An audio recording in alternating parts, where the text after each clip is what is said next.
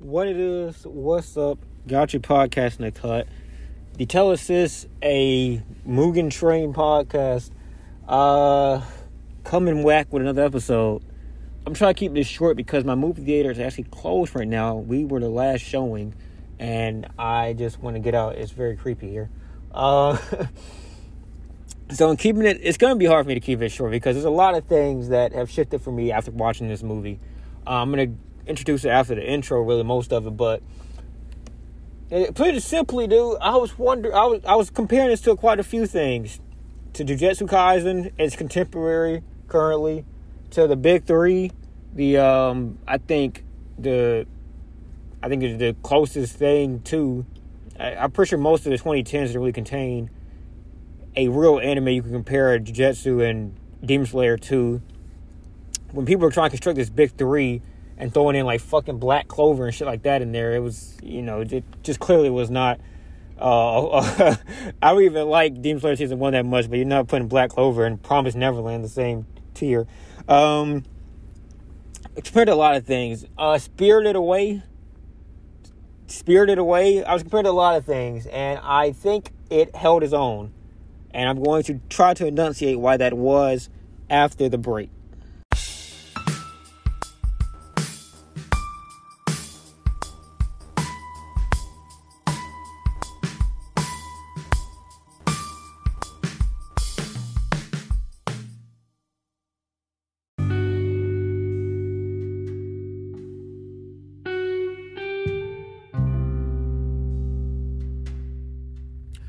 Actually closed the lights out in the parking lot, so I'm definitely getting the hell out of here. I'm gonna do the comparisons part. It really, it really is a disservice, I think, from a high perspective to do a comparison part first. But we'll talk about the actual movie after this. This this part is the easiest for me to to do while driving, so we're going to get over with. So here's some here's some uh, context of the comparisons. I thought Demon Slayer was just a very overrated anime in terms of big things that I rate I like out of my anime, right? I thought the plot was not very interesting. I'm just talking about season one right now. I didn't think the plot was very interesting. I thought that um, they just really it's kind of like what, what would I compare it to? So you have the tragedy happen first, and you have action happen after. And I didn't watch Jujutsu Kaisen before I watched Demon Slayer, but in the midst of that, I mean, it's almost the same plot you have the band get together, you have this cursed spirit or or cursed energy, cursed thing that makes the core, you know, and this being demons, uh, the demon slayer, and the other one being uh, the, high schoolers, um, make them pretty much want to like kick them out, quote unquote. He has to earn their respect. Pretty pretty similar plots. I think that maybe the the the the, the, the tone and and the um the more light lighthearted tone of this and the uh the more childish kind of humor and, and nature of this show just doesn't match with me. Like you know i'm a big when i when i was young i, I messed with naruto more but like if you ask me like this time you know around my age now shippuden would have been like as far as like the the, the kind of more adult themes would have been more preferred for me. I just I'm not big into like kind of childish humor uh, with anime anymore. It's just at this age I'm not. So it's you know you gotta keep that in mind when you're listening to me talk about this. But I just think Jujutsu Kaisen knocked that idea out the park a lot more. And Jujutsu Kaisen kind of has this like extension into um, uh, Hunter x Hunter territory. Where you kind of have like I think I think Hunter x Hunter would be a better way to compare it, but it's it's not really a, a tournament style. It's kind of one versus one, which uh, there's anime that do that too. I'm trying to think off the top of my head, but anyway, they can kind of match with the same theme. And I, and Jujutsu Kaisen kind of deviating away, way around from that. Like there's no peer-to-peer fighting. Um, it's just they introduced the idea of there being an academy and all that, and then go right back to fighting the, the actual uh, monster. So it's similar in that because I mean, this isn't a Jujutsu Kaisen comparison. So I'll just get back to the original point. The the plot also just it feels kind of not necessarily like slice of life-ish, but like in how little seems to occur at moments, like just a lot of exposition and, and, and narration. It's like long draughts where I just feel like there's not a lot of interesting development. Like it's just talking, and I guess because I don't like the cast of characters, which is my other big con, because I don't like the cast of characters very much, or at least how they were presented at that moment. It, it just that exposition didn't do much for me. Like I pretty much like the Jujutsu Kaisen characters out the gate. Uh, Itadori is a pretty solid shonen protagonist to me. I seem to never like the, the main shonen protagonist very much, but as as they go, I think I liked him pretty decently. Uh, I like uh, Fushi, Fushiguro, Fushigumo, I forgot his name. Um, Kugisaki, loved her. Uh, Gojo, obviously, goaded. I just I think I like their characters a little bit more, so the, the dialogue heavy episodes and moments do more for me. Um, but going from there, I think that comparing this to Jujutsu Kaisen now would probably work a little bit better because we've fought, we've seen like real like heart wrenching uh, emotion out of these guys now, and we kind of see like uh, like where the maturation is going to come from. Because I think like there's some you know a little bit of very sad things that happen um, in in in um, season one, but nothing that makes you just sit here and think quite yet. Even with his you know family dying, oh nice story. Um, I don't want to think of calling him Midoriya, but uh, Tanjiro, his family getting killed in episode one, like the parallel of that, I think, is uh, Itadori's grandpa dying, which is more lax and kind of he just moved on from it. Um, that that was really sad, but it's not a whole cast affecting type of thing, right? Like it, it's not. It, it's sad, but it's not like something that makes you think, okay, this whole cast is going to get developed by this moment because it, it doesn't. It doesn't have any correlation to the life of you know, Zenitsu or or Inosuke, you know, anybody else like that. So this moment um, ter- serves a lot of purpose and just maturation and growth, and really just making you like feel for these characters, in my opinion, just just for me. Um, so I, I, I, love that. Um, comparing it to the big three, I feel like you can legitimately say now, like, like the big, their big three, like the characters here. Um, they stack up. I feel pretty favorably. I feel like now to like how favorably I don't know. Like they, they have a they have an argument to say that we can one day be in a discussion. Because I mean, it's only two arcs. Well, not two arcs. I think it's four arcs. And if I four five, I think the red light district for what I just remember reading earlier was about the eighth arc. So I think it's about six or seven arcs in. Uh, not counting this movie, but counting this movie, I believe, is about seven, eight. Um,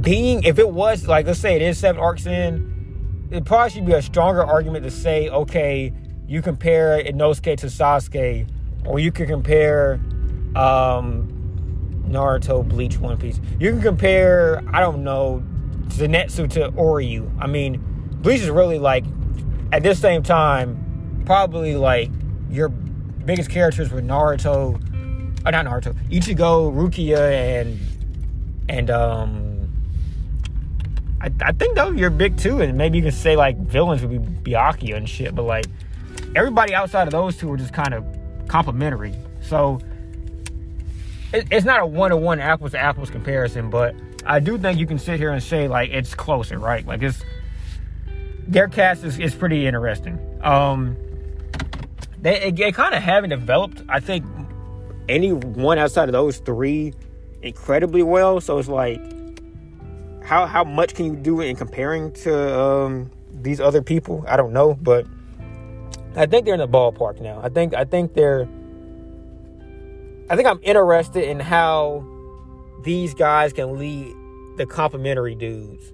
Um, I think there's some comp like seeing how what they do with Ron, Ron uh, I keep want to say Rangiku, dude. I want to say Rangiku the entire fucking movie. Ron Goku, I believe. Um, Rengoku. Ren Goku was one of the more interesting looking Hashiras. Uh, I think he said like pretty much the least when they actually met um, uh, Nezuko and I keep want to say Itadori. Fuck me. Uh, Tanjiro when they got pulled up to the, the, the, the school of the um, the little little dojo so I'm, I'm really I, I, think there's quite a few ones that I was really interested in back then. Uh, the cat that was kind of very cold to the idea of leaving his sister alive. Uh, the one like the little red tattoo under his eye. Uh, interested in seeing his backstory. Uh, I think he'll end up being like one of Tanjiro's biggest allies. Um, Giyu, he's pretty cool. Uh, the there's another one. The the one that looks like um, fucker from Bleach, a short fucker from Bleach, the dude with the ice. Uh, him, the midget fucker. He looks like he'll be pretty interesting one day. And then they have some some pretty cool um other allies there. So I'm, I'm a little more interested in the cast now. I'd say after this. And then finally, I guess the comparison to Spirited Away. You know, it's not better than Spirited Away. I don't think it is for my eyes, but can I see why this movie did the numbers it did? Yes, it's one of the best selling manga ever in um in Japan. It is a series that produces some very iconic characters. Uh, the butterfly chick, which I still I'm not sure exactly how I feel about her. She um, is a very prominent female character. When I see people rank female characters, a lot of people love her.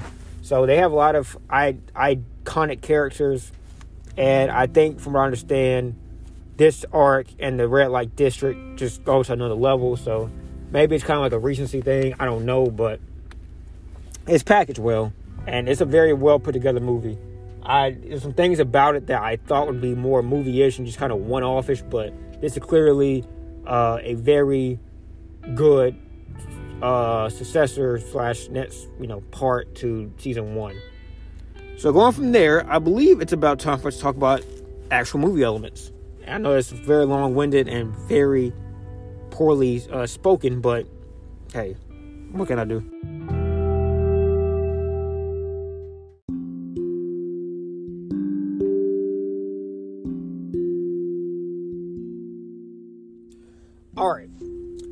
Movie elements. Let's start with just music.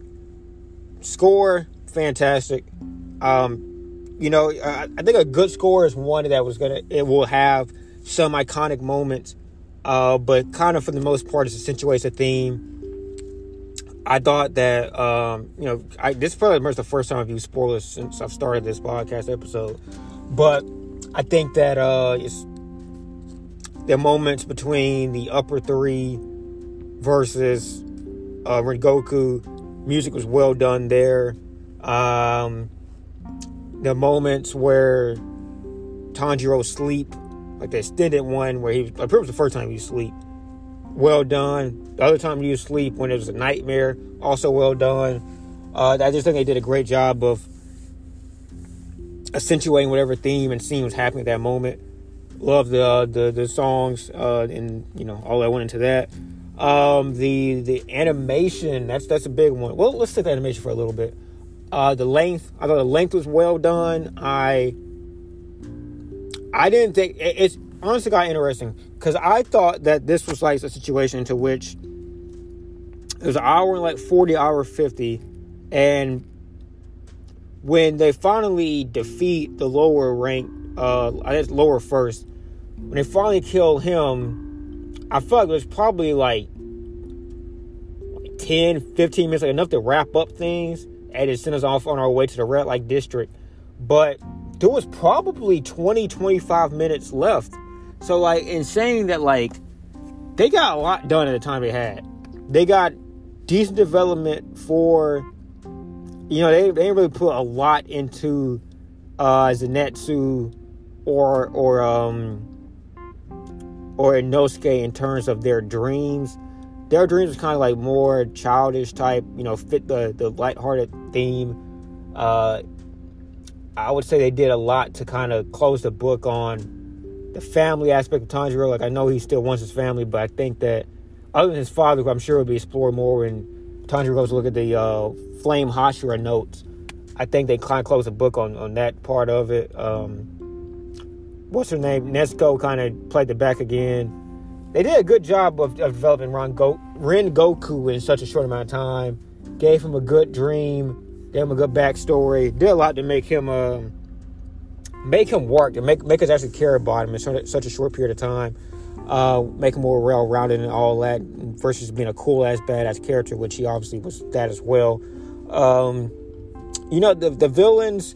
Not every not every like primary demon, one of Kibutsuji's villains. Um, get a developed backstory.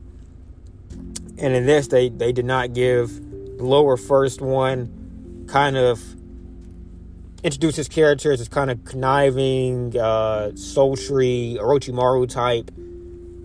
And that's kind of what he finished as. You know, he kind of had this real complaining, whining, whining way out, which, you know, didn't do much for me. He's not a villain that really did a lot for me, to be honest with you. Like, he was cool, um, but, you know, powers wasn't, wasn't really that crazy.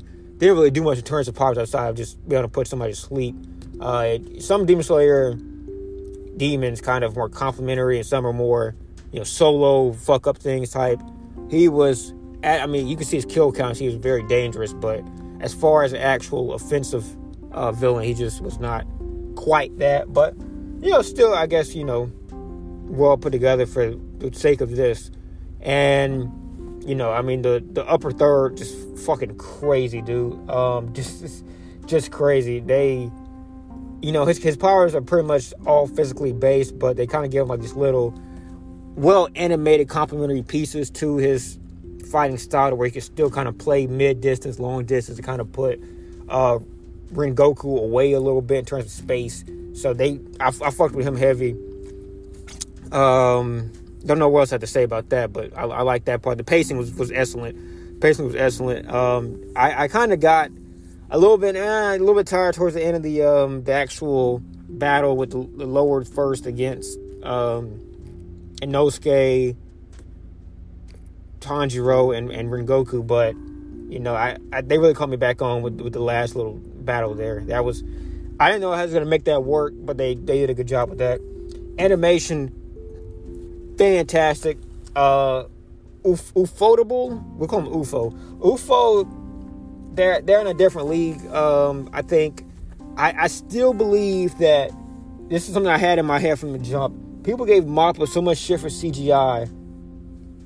I, I think that the CGI Titans uh, was not nearly as grating as the CGI like mess that was um, the lower first is like true form. That was not that was not interesting to see. That was not attractive. I didn't fuck with that at all. But as they always do, the the the sword forms, sword styles animated perfectly.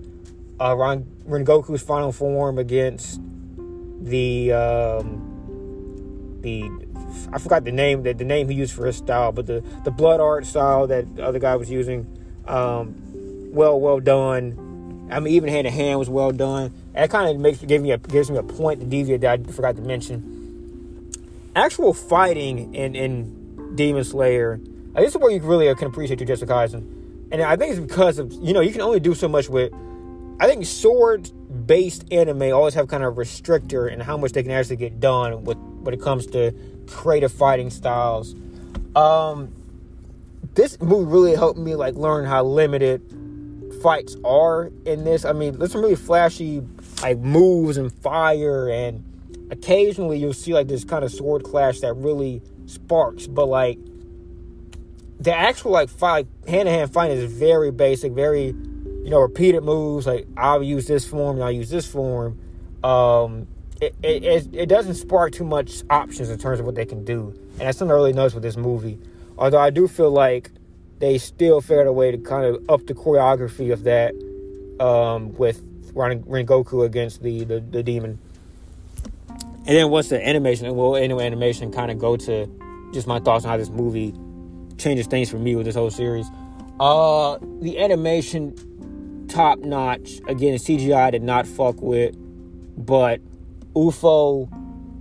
If they're the king, if they were the king before this, they'd certainly not lose the crown. Um, even with CGI, like there's a CGI moment in Demon Slayer, which I think Mappa is probably number two right now. Um, there's a there's a CGI moment, and I think episode the the one that pretty much sparks everything up for this series that makes it like a fucking level 10 i think it's non-standard. There's a there's a cgi moment in non-standard or either that or the episode after that really kind of kills my boner a little bit. Um that wasn't great. So i mean cgi is it kind of it's about how you use it and i mean using it in the context of just being like surrounding the train and kind of not as relevant or pertinent shit because like even that was drawn out, like fighting that, cutting it apart is not something very interesting. No one really cares about it one or the other. So they used at least used it at the right time in the right space. Uh, so I give Mappa points for that. And uh, let's just go on and talk about you know what what makes this what makes this work for me. What makes this change things for me.